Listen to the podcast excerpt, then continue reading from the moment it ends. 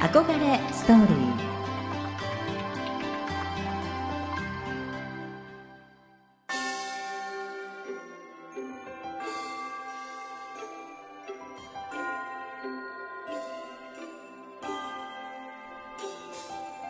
憧れを原動力に女性はもっと輝ける。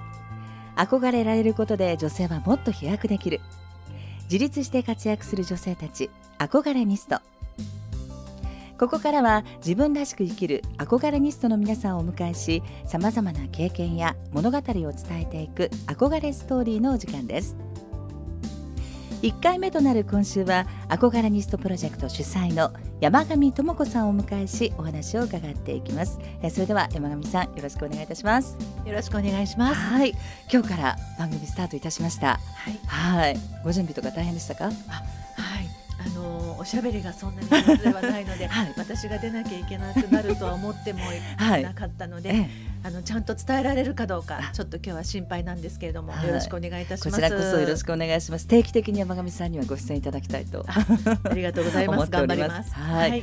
土曜日の午後6時過ぎたところです。はい、普段はなんかこんな風にして過ごしてるとかありますか？そうですね。今は、まあ、お仕事したり、うん。まあ、自由な時間を満喫できる、まあ、翌日がお休みっていうのはいい時間だと思うんですけれども、はい子供を育ててる時には、まあ、一番食事の支度で忙しい時間ですよね。そうですよね。聞いてくださるラジオのはいはい。リスナーの方も今どんな状況で聞いてるのいかや本当にちょっと想像すると、うん。まあ、ちょっとこの時間だけ手を休めていただいたら嬉しいなと思いますけど。ね。はい、一週間お仕事なさって、はい。これから女子会だよとか、うん。合コンっていう方もいるかもしれませんし、ねえ明日が休みだからってね。デートとかね、はい。でももちろん曜日に関わらず、うん。お仕事という方、はい。出張先のホテルでもしかしたら聞いてくださってる方もねいるかもしれないですね。ありがたいですね。ぜひあの肩の力を抜いてゆったりとはい。お楽しみください、さあこの番組タイトルが憧れステーション。自立して活躍をする憧れニストをご紹介しながらそんな頑張る女性たちを応援しようという番組です。そもそもこの憧れニストっていうのは山上さんが発案なさったんですか？はい、うん。そうなんです。あの私はずっと、はい。あのフリーランスで働いていて、ええまあ出来高制の仕事というか、はいその成果を上げて報酬をいただくっていう仕事を長年やってたんですけれども、私はもうもうすぐもう54歳なので、はい。これから長く続けるには何か仕組みを作らなきゃいけないなと思いまして、昨年、ん。この仕組み作りの大学院大学ってところにはい留学したんですね。ねでその時の課題でプレゼンテーションをやらなきゃいけない、でもそもそも私がやりたいことは私のようにうん子育てをしながら家のことをやりながらうん。働いてるお母さんたち女性たちの応援がしたいなっていうのをずっと思っていたので、はい。まあ、そういうプロジェクトってないかなと思った時に、うん。やっぱり目指す女性がいて、まあ、男性でもいいんですけれども自分がそこに行きたいっていう憧れっていうのがあるとすごいパワーになってうん。頑張れるんじゃないかなって思いまして、はい。私の中にも憧れる人が何人かいたんですね。うん。まあ、だから頑張れたっていうのもあるので、もし皆さんの中にそういう憧れる人が何人かいるのであればぜひその人を紹介していただいて、うん。他の方たちのパワーにもなるんじゃないかなと思いまして、はい。そういう人って一言で言うと、まあ、女性起業家成功者っていうよりも憧れニストって言った方が、うんうんあなたに憧れていますって言われた時のこのキュンとする気持ちだったりとか、はいは私は別に普通の人なんですけれども誰かに憧れられたっていうことはちょっと自己肯定感が高まるというか、承認欲求が高まるというか なんとなく嬉しい気がするので、この呼び名がちょっと女性たちにはなんか呼んでもらった時に嬉しくなる呼び名だなと思って、まあ、憧れニストあなたは私の憧れニストですっていう言葉ってすごく響くなと思いまして、はい。もう登録商標を取ろうってもうそこから始まったんですね。そうなんですね、はい。もう女心掴んでますよね。そうなんですよ。そうに言われたら嬉しいんじゃないかなと思いまして、はい。女性はやっぱり承認と共感ですからね、そうですね。一番のねね。誰かのお母さんとか、うんうん。誰かの奥さんって言われるよりは、まあ、女性としてあなたに憧れてますって一人の人にも言われただけで、どれだけパワーになるかなと思いまして。すごくよくわかりますね。はい、あの勝手ながら作らせていただきました。あの尊敬とか目標とかっていうのとはまた違う、はい、憧れってそのねちょっとキュンとするっておっしゃいましたけれども、はいうん、なんかこう初恋にも似たような、ね、ピュアな新鮮な感じっていうのがね。うん、なんかあの憧れるっていうのは好きとか嫌いとかではなくって、はい、あなたは目指してますっていう目標みたいな感じがするのでうんうん、なんか響きは私にとってみればその憧れっていうのを形にするのに、何かできないかなと思ってって今のプロジェクトに、まあ、さの、まあ、発展したっていう感じですかね。そうですか、はい、ねちょっと現在の状況などはまた後ほどゆっくりと伺っていきたいと思います。はい、あの今出来高制のお仕事というお話がありましたけれども、うんはい、山上さん職業に関してね小さい頃、うん、あの大きくなったら何になりたいとかって言うじゃないですか。うん、なんか夢とか、そういうのはあったんですか？夢とかは、うん、あの本当に自分がマイナス思考だったなっていうのがすごくありますので自分にできることって何だろうと思うと、はい、なんか小さい頃、うん、あの NHK のあの働くおじさんとかっていう テレビが気球に乗ってるやつですよね。そうですね。それを見た時に あのパンをこねるのが気持ちよさそうで、はいはい。とりあえず結婚式の時には、うん、あのパンをこねる人パン屋さんになりたいって言ったような記憶がありますけれども全然それは目指してる今思うと目指してることではなかったですね、はいはい、思い描けなかったです。どんな職業があるかっていうのも知らなかった、うん、そうなんですよね。私たちの世代って、うん、あのあんまりこう具体的な職業が今一つよくわからないっていうのがあると思います。大学でも今いろいろあのインターンじゃないですけど、職業体験したりとかそうですね、ね、もうちょっと小さいとキッザニアとかがそうですよね。なんか目覚めがねあればね、うん、もっと私も違うとこ目指してたかもしれないんですけれども。もうごくごく平凡な主婦をあそうですか、はい、えでも学校卒業なさって普通に就職をされたんですよね、はい、普通に就職したんですが、うんうん私は23歳で結婚して、早かったですね。そうなんですよ。結婚しながら、うん、まあ、今度25歳で子供を産むことになりましたので、えー、その時働いてたお仕事がすごく忙しかったので、はい。うん、まあ、これは子育てしながら無理だなと思って、うん、まあ、退職に至ったんですけれども、その退職までに身につけたこの時間を大切にする時間当たり採算っていう考え方がずっと根付いていまして、まあ、これからは、まあ、女性ってね結構子供を産んだりとか、子育てしてそして自分がいざ働こうと思ったら今度更年期障害になってそ、ね,、の後の家族の介護が始まってってなると、はいうん、女性が一生懸命働ける時期っていうのは短いなと思って、うん、だったら一生働ける何か仕事を身につけようと思っまあ、専業主婦の間に何か一生できる仕事ってないかなっていうのをずっと探してた気がします。へうん、でその時の愛読書は、はい、まあ、稽古と学ぶ。もう今ね、はいはい、ないかもしれないんですけど、うん、それを見ながらなんか家でできてスキルアップできて、うん、まあ、子供を育てながらできる仕事ってないかなっていうのを、私10年ぐらい模索してました。専業主婦をなさってい。る間、はいうんうん、なのでまああの私はちょっと旦那さんの稼いできたお金で何か物を買うのが申し訳ない、はい、すごくよくわかります、はい、自由に買えない。っていうので、うんはい、いつかは自分で稼いだお金で好きなものを買いたいなっていうのが、まあ、ささやかな夢でもあったので。そのデビューのきっかけをずっと狙ってたっていう感じなんですけど。虎視眈々と稽古と学ぶを片手に、そうなんです。そうですか。で10年間、はい、まあ、25歳から35歳は、うん、まあ、専業主婦をして、はいはい、まあ、35歳から一生できる仕事に、まあ、巡り会えたっていう感じなんですよね。すごい。でもやっぱりその準備の期間があったからこそ35歳でまた社会復帰ができたんですよね、うん、きっとね。そうですね、うん、あのまあ子供が2人生まれて、幼稚園に上がる時だったっていうのと、うん、あとはなんかこう35っていう、うん、25で産んで35のこの節目の10年、うん、でこっからは一生できる仕事をしようと思ってた時に出会ったものだったので、これかなってと思ってやり始めたのがきっかけなんですけれども、もうその時にもあの本当に私の一人目の憧れニストがあいたんですよ。そうなんですね、はい。どういう方だったんですかそれは？その方はですね、あの女性なんですけれども、はい。私より5つ上でこの業界で唯一成功してる人って言って、まあ、お名前だけは聞いてたんですけれども、はいはい。あのあることがきっかけで、うん。ばったり会うことになったんですよ。へえ紹介か何かってことですか？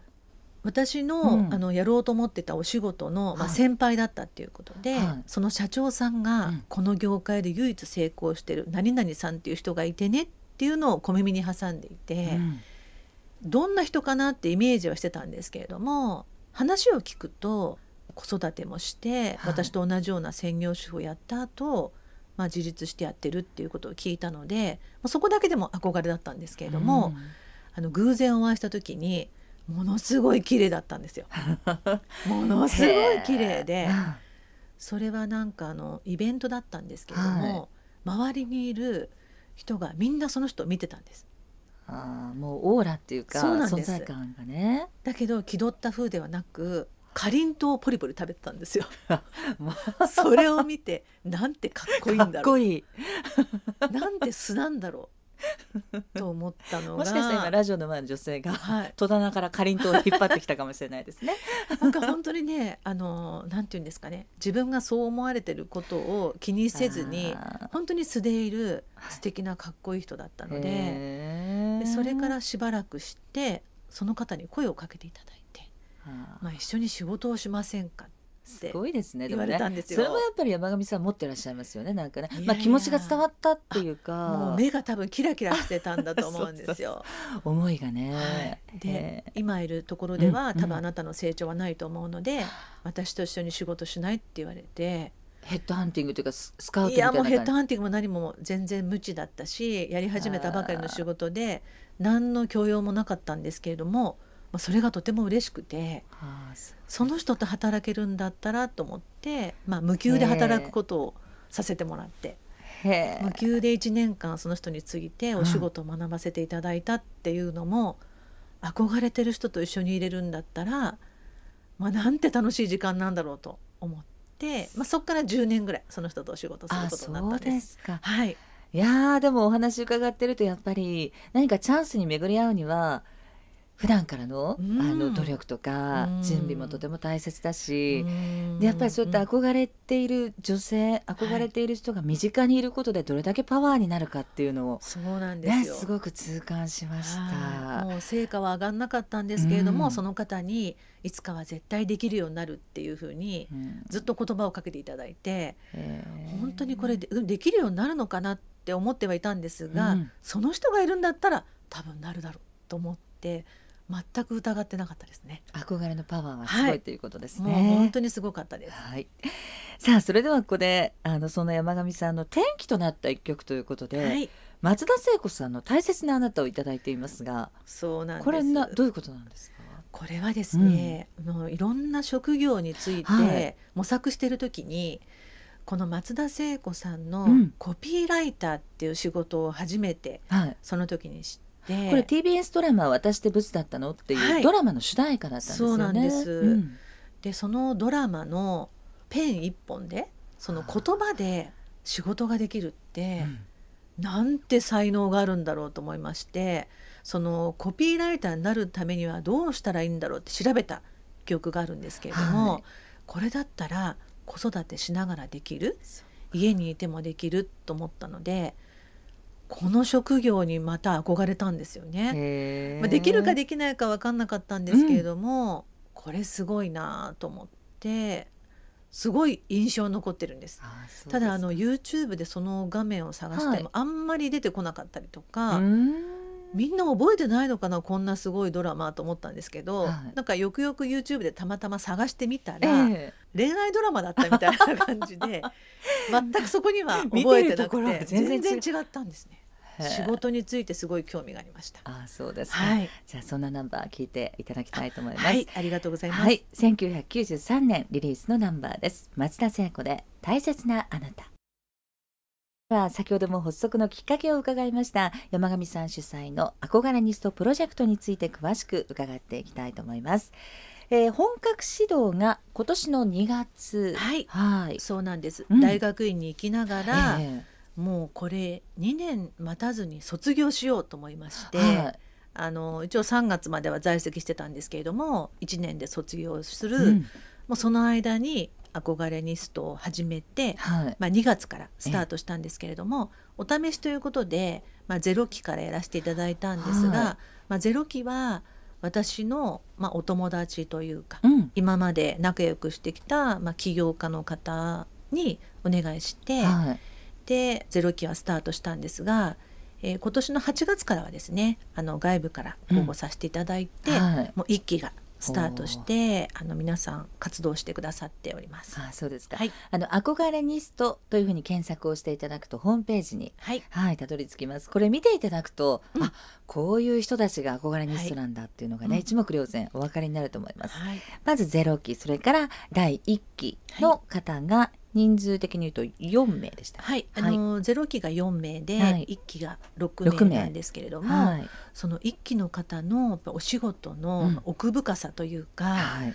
あこういう仕事ってこんな風にあのまあ、成功のストーリーを歩んでいくんだなうんというような、まあ、逆に憧れているこの職業がそんなに甘いもんじゃないんだなっていうのもまあ、本音で語ってもらった方がいいかなと思いまして、うんうんまあ、その方たちの今までのストーリーをブログに綴ってもらっております。そうですよね、ゼロ期の方見るとジュエリーデザイナーとかヒーリングセラピスト戦術家フォトグラファー、はい写真家の方。はい、一期はまたちょっとねあの職業の幅も広がりました。はい。はい。でもあのゼロ期の方も、うん。そんなに SNS を使ったりとか、まあ、頻繁にやってなかったんですが、はいはい。この憧れニストゼロ期をきっかけに、うん行動範囲が広がってみんなこうすごい活動的になったので。なんか女性のこの、まあ、踏み台にしていただきたいというか憧れニストで培った何かで、これから飛躍してもらいたいなっていう、まあ、ちょっと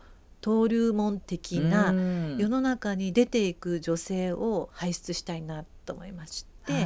まあ、これから2期3期ってやっていこうと思っています。あそうですか、はい。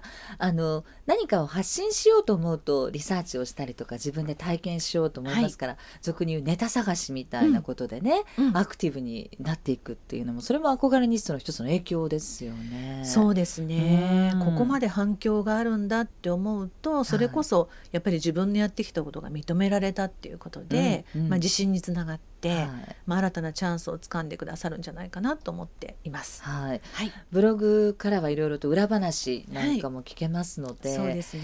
ねえこういう職業になりたいんだけれども、うん。えこんなに大変なのとか、うん。あうん。こんな感動があるんだとか、うん。いろいろ手に取るように、そうですね。ねえストーリーをはい。読んでいただけるんじゃないかななんて思います。はいあのもともとは沢会をしたりとかコラボ企す画なんていうのもね、はい、あのもうコロナがここまで、ええ。あのなると思ってなかったのでね。はい、初めはその憧れニストたちの、はい。まあ、不安を募って、うんうん。直接あの質問とかしてもらったりとか、はい。その職業になるにはどういうことをステップにすればいいのかっていうのを聞いていただく会を設けようと思ってたんですけれども、ゼロ期は残念ながらできなかったので、うん。まあ、一期の人たち今は Zoom が盛んになっておりますので、一期の人たちはやってみたいなと思っています。うん。まだそれはあの皆さんに公表してはいないんですけれどもそういうものもうん。手掛けていきたいなとは思っています。そうですか、はい。じゃあ,、まあ10月ぐらいからはそうですね。またちょっとねはい新しいステップ、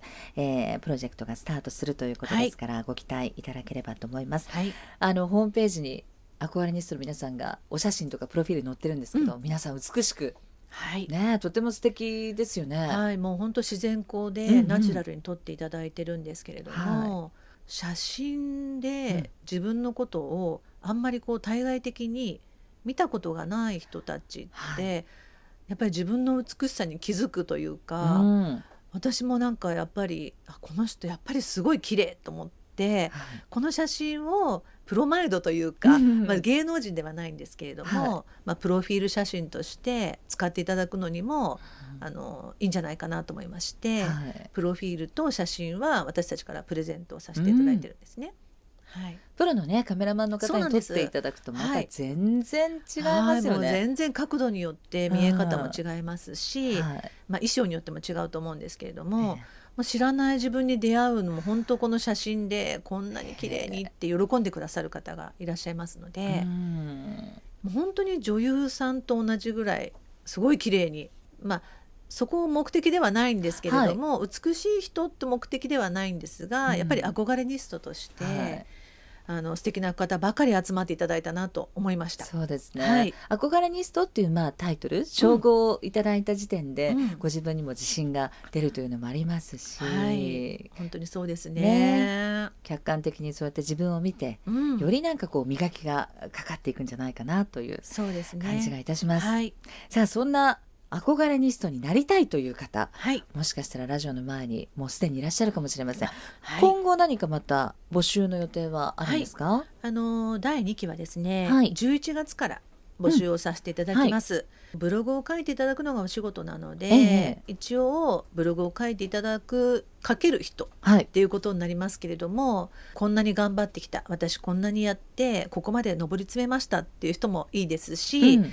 ここまでやって今はもう後輩たちの教育に当たりたいっていうメッセージ性のあるものでもうん。何でも構わないんですけれども、ちゃんと独立して税金も払ってうん。頑張ってやってきた女性たちがいいんじゃないかなと思ってますので、はい。まあ、起業したばかりの人ではなくて一応くくりとしては、まあ、10年ぐらい同じ仕事を頑張ってきた、まあ、プロの方うん。ということで全国から募集させていただいてはい。一応6名を募集しようと思っております。はい。はい、じゃあまあ応募資格としては10年間はい、同じ仕事をプロフェッショナルの立場で続けてこられた方。はい、はい、えー、2期は6名のはい、募集になるということで11月スタートです。もう考えてみたら来月ですもんね。そうですね。はい。11月からまあ募集が始まって、うん。プロフィール写真だったりとか、まあはい。いろんな準備をして、また2月に第2期がスタートして、はい。まあ2月と8月のうんうん。あのスタートになるっていう感じなんですけれども、はい。ま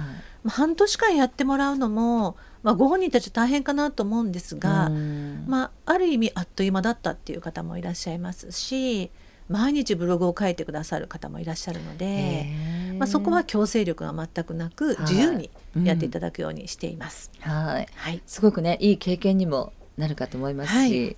パワーの源につながると思いますので。そうですね。えーまずは山上さんが主催する憧れニストプロジェクト、はい。憧れニストで検索をしていただきましてホームページぜひご覧になってみてください、はい、えー、Facebook などの SNS ほか公式サイトでチェックをお願いいたします、えーそしてこのコーナーですが次回からは憧れニストの皆さんをゲストにお迎えしましてそれぞれのストーリーお話を伺っていきますので、えーぜひリスナーの皆さんも楽しみにしていてくださいえーこの憧れストーリー毎回出ていただく方に必ず最後に実は同じ質問をしようかなっていうふうに思っております。はい、あの紆余曲折壁にぶつかったりとか、うん。道に迷ったりしながら頑張ってこられた憧れニストの皆さん。これまでの人生で何かこう選択を迫られたとかうん、決断をなさった瞬間っていうのがね、はい、必ず何度かあったかと思うんですよね。はい、その岐路に立ったあの日の自分に一言、えーメッセージを皆さんに送っていただきたいなと思っております。はい、初回は山上さんの憧れストーリーでした。はい、何かありますか？岐路に立ったあの日の自分に一言。はい、あのまあみんなそれぞれだとは思うんですけれども、まあそこに誰かに迷惑をかけたりとか、誰かが悲しんだりとか、なんかマイナスっていうリスクがなければうん。何でもチャレンジした方がいいんじゃないかなと思うので、リスクがなければチャレンジしろとうん。お伝えしたいです。あの日の自分に。はい、リスクがなければやっていいんじゃない？っていうね、うん。可能性はまだこう無限に広がってますからね。本当にこれから働き方もどんどん変わってくると思うので、うん。いろんなプロジェクトが立ち上がると思うんですよね。はい、それも誰かの役に立ったりまあ社会に応援されるようなプロジェクトであればぜひチャレンジした方がいいと思います。そうですね。はい、えー力強いこう励ましの言葉をいただきました。はい、えー今週の憧れストーリーは憧れニストプロジェクト主催山上智子さんにお話を伺いました、えーこの後も山上さんにはお付き合いいただきますよろしくお願いします、はよろしくお願いします。憧れメゾン憧れニストプロジェクトは様々な活動をしています。このコーナーではサイト上の活動について進捗など毎週ご紹介をしていきます。憧れニストのサイトには現在憧れメゾンというお部屋があるんですが全部で30部屋というこちらのメゾン。一体どんなお部屋でどんな住人の方が住んでるんでしょうか。山上智子さんからご紹介をいただきます。山上さんこれ憧れメゾン。はい、はい。ホームページにも出てますね。はい。うん。あの実はですえねえ、このプロジェクトをやる前に、はい。あの起業している女性それこそ10年あの頑張ってきた女性たちもはい。集めてお茶会をやったんですね、うんうん。100人ぐらいはい。来ていただいたんですけれども、その方たちに今壁にぶち当たってることとかうん。困ってることはありますか？というアンケートを取ったりとか、まあ、その中で一番多かったのは家賃がかかる、うん。そしてあとは人脈がないので、はい。人脈作りに交際費がかかる。うん。っていうのとあと宣伝費がかかるっていうのとあとは自分の学びにすごいお金がかかって多分元が取れないと思う。みたいな感じのお話を伺いまして、はい。まあ、その時にイメージしたのは家賃がかからないうん。サロンを作りたいと思ったんですね。うん。それはどういうことかっていうと売上の何パーセントかを家賃としてはい。このコロナのように売上が立たない時には家賃がゼロ。うん。で売上上がれば上がるほど何パーセントなのででおしなべて家賃並みに収入が取れればいいんじゃないかなと思いまして、まあ、そういうのを作った時にたくさんの募集がある、はい。その募集の中からこの人にお任せしたらこのサロンは活性化するなといううん。私たちの選択肢も増えるということで、はい。まあ、やってみたいと思ったんですけれども、これにやっぱり資本金がかかります。うん。でコロナになりまして、はい。だったらサイトの中で憧れメゾンといううん。マンションを作ってその中に、まあ、起業している女性たちのお部屋を設けて、うん。そこで、まあ、ビジネスを展開していただこうかなと思いまして作ったのがうん。この憧れメゾンっていうものなんですうね。んバーチャルメゾンっていうことですよね。でね。まあ30部屋というのも、は私たちがその人たちのサポートをするのもうんやっぱり売り上げが上がった何パーセントかいただくっていう家賃になりますと、はい売り上げ上げるサポートする人数も限られた方がいいんじゃないかなとあ思いまして、そうですね一応毎月5件ずつぐらいの募集で、まあ、30件が限度かなというところでやらせていただこうかなと思っております。はい。はい、すでにもう住民の方もいらっしゃるんですよね。はい、もう101号室から105号室ははい。もうあの入居が決まっております。一階からそうなんなんか上から埋まりそうですけどね。はい、一階上からまだ工事中ということで。工事中はい101から105まではもう住民がいらっしゃるんですが、そうなんです。それどんな方なんですか？それはですね、はい。憧れニストゼロ期の、うんうん。まあ、卒業生といいますか、まあ、これから飛躍していく方たちのお手伝いということで、はい。まあ、その方のあの、まあ、ブランディング占いだったりとか、まあ、ジュエリーを売ったりとかはい。あと私はアンティークが好きなので私の部屋も設けていただこうと思って、うん。まあ、アンティークのあの子供服を販売したいなと思ったりあとはジャイロトニックスタジオはいのスタジオのそのメニューも載せたりしたいなと思っています。幅広いですね。はいもうそこでやりたいことが実現していくっていう意味では、はいあの新たにホームページを立ち上げようと思ってる方、うんうん全国の方または地方で何か仕掛けたいなっていう人もはい。ここを活用していただくと、まあ、敷金礼金っていう感じでホームページの立ち上げをしていこうかなと思っています。なるほど。はいラジオを聞いてらっしゃる方がその住人の皆さんのメゾンを訪れることもできるってこともちろんですはね。どんな方が住んでいるのか、そどんな活動をしているのか、ぜひこれチェックしていただけるといいですね。はいえ現在この憧れメゾンの住人入居者を募集しているということです。募集要項簡単にはい山上さんからご紹介いただいてもいいですか？はい全国はのこういうふうになんかこうビジネスとしてうん。展開ができるのかなと思ってる、ただそのやり方とか模索してる人とかもいらっしゃると思うんですけれども、こんなやり方でどうですかって私たちがアドバイスすることもできますし、はい。もうすでにあのホームページを立ち上げてる方だったら私たちがこう毎週このラジオで宣伝していこうかなと思っておりますので、はい。チャレンジしたい人もっと宣伝したい人っていう方を募集したいなと思ってますので、はいあのできればこのメゾンにふさわしい方ということで、はい。私たちもこれだったら素敵だなと思う方たちをちょっと選ばせていただくっていうのはちょっとここがましいんですけれども、はい。なので、まあ、やりたい人は何でもチャレンジしていただいてで協力して素敵なものに仕上げたいなと思っています。はい、はい石畳を歩いていて、はい。似合いそうなねそんなそうなんです。見上げた時には素敵なメゾンがあるという。そうですよね、はい。えー憧れメゾンは10月から2階の201号室から205号室の住人を募集するそうです。はい。メゾンの住人の皆さんの情報やサービスなど詳しくは憧れニストと検索をしてぜひメゾンを覗いてみてください。この時間は憧れメゾンについてご紹介をしましたさて続いての曲なんですが山上さんに選曲をしていただきました。リサローブナインストーリーズで Stay そうなんです。これはですね、あの YouTube えでえ長澤まさみさんえがえ弾いてるのを見て、へえ、まあ、すごく上手だなと思って、はい。まあ、これもちょっと憧れてたんですけれども、ある時あのクリスマス会ではい。これを弾いたらどうかっていう提案がありましてええ。もちろんギターも持ってない だけど弾くんだったら長澤まさみさんみたいに弾いてみたいなと思いまして、ギターを買ってうん。2ヶ月でええ弾けるようにした。もう本当にこれは努力の賜物だったんですけれども弾はい。き語りを、すえ歌うってことですよね？そうなんです。弾くわあの歌うわ。そうなんです。160人の前で披露したっていう、私にとっても本当にあの苦労した曲なんですけれども、うん。本当に旋律も綺麗ですし、はい。思い出に残る一曲なんです。そうですか。じゃあはい。山神さんにとってはチャレンジのそうなんです。ナンバーですね、はい、えーそれではお送りしたいと思います。1994年の映画リアリティ・バイツのサントラからリサ・ローブ&ナイン・ストーリーズで Stay 憧れアパルトマンアコガレニストプロジェクトではプロジェクトを一緒に企画運営していく方々を憧れアパルトマンと呼んでいます。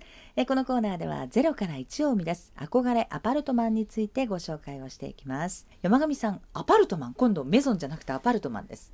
そうなんです。あのまだメゾンに入る前の、その夢のかけらを持っている人たちを集めて、ええまあ私たちと一緒にまあプロジェクトを立ち上げていきましょうっていうものなんですけれども、はい。まだどんなアイデアがあるかも、まあ、未知なものなので、うん。まあ、もしリスナーの方で、まあ、こういう面白いプロジェクトあるんじゃないの？っていう方がい。らっしゃいましたら、ぜひ憧れニストのサイトにアクセスしていただければ、憧れアパルトマンが成長してメゾンに入るっていうイメージになるんですね。なるほど。はい、なんかどんなアイデアがあるかっていうのも、うん。地域によっても違うと思うので、はいまあ、はい全国の方の本当に夢のかけらを集めていきたいなと思ってますので、このアパルトマンにぜひ入っていただいて、はい。みんなでそれをシェアしてこれからのそのビジネスのどうやって成功し成功というか、うん。ビジネスになっていくかっていう途中経過もぜひ見守っていただきたいなと思っているんでなする。ほどはい、あの東京に住んでらっしゃる方とはいまた地方でね、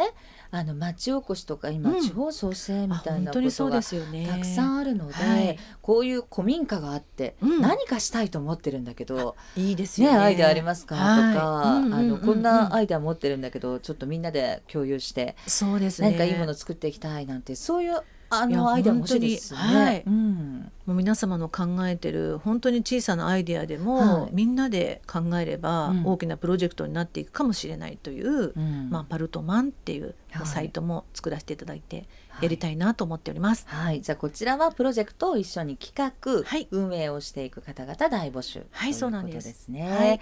あの憧れニストのホームページに女性専用トキワ荘物語なんていうフレーズがはい。ありまして、私も読ませていただいたんですけど、うん。なんかさっきのメゾンもそうですが、はい。パルトマンもこう自立して活躍する女性の聖地っていう感じです本ね。当そうですうね。ん。ぜひだからたくさんのパワフルな女性の方にはい、参加をしていただけるといいなと思います。はい、ぜひよろしくお願いいたします。はい、えー、ゼロから1を生み出す憧れアパルトマンどんな創業者が生まれるのかとっても楽しみです、えー活動状況などは番組の中でご報告をしていきます。どうぞお楽しみに、えー詳しくは憧れニストのサイトをご覧ください。ちょっとユニークな仕事をしている方いつも元気をくれる素敵なあの人など皆さんの周りの輝いている働く女性をご紹介くださいメールアドレスは ac アットマークミュージックバード .co.jp ファックスナンバーは東京03-3288-8902東京03-3288-8902です。たくさんのメッセージお待ちしています。来週はいよいよ憧れニスト第0期。ジュエリーデザイナーの川崎欅さんにご登場いただきます。どうぞお楽しみに。今週は憧れニストプロジェクト主催山上智子さんにお話をお伺いしました。どうもありがとうございました。ありがとうございました。この時間のお相手は岡野美和子でした。それではまた来週お会いしましょう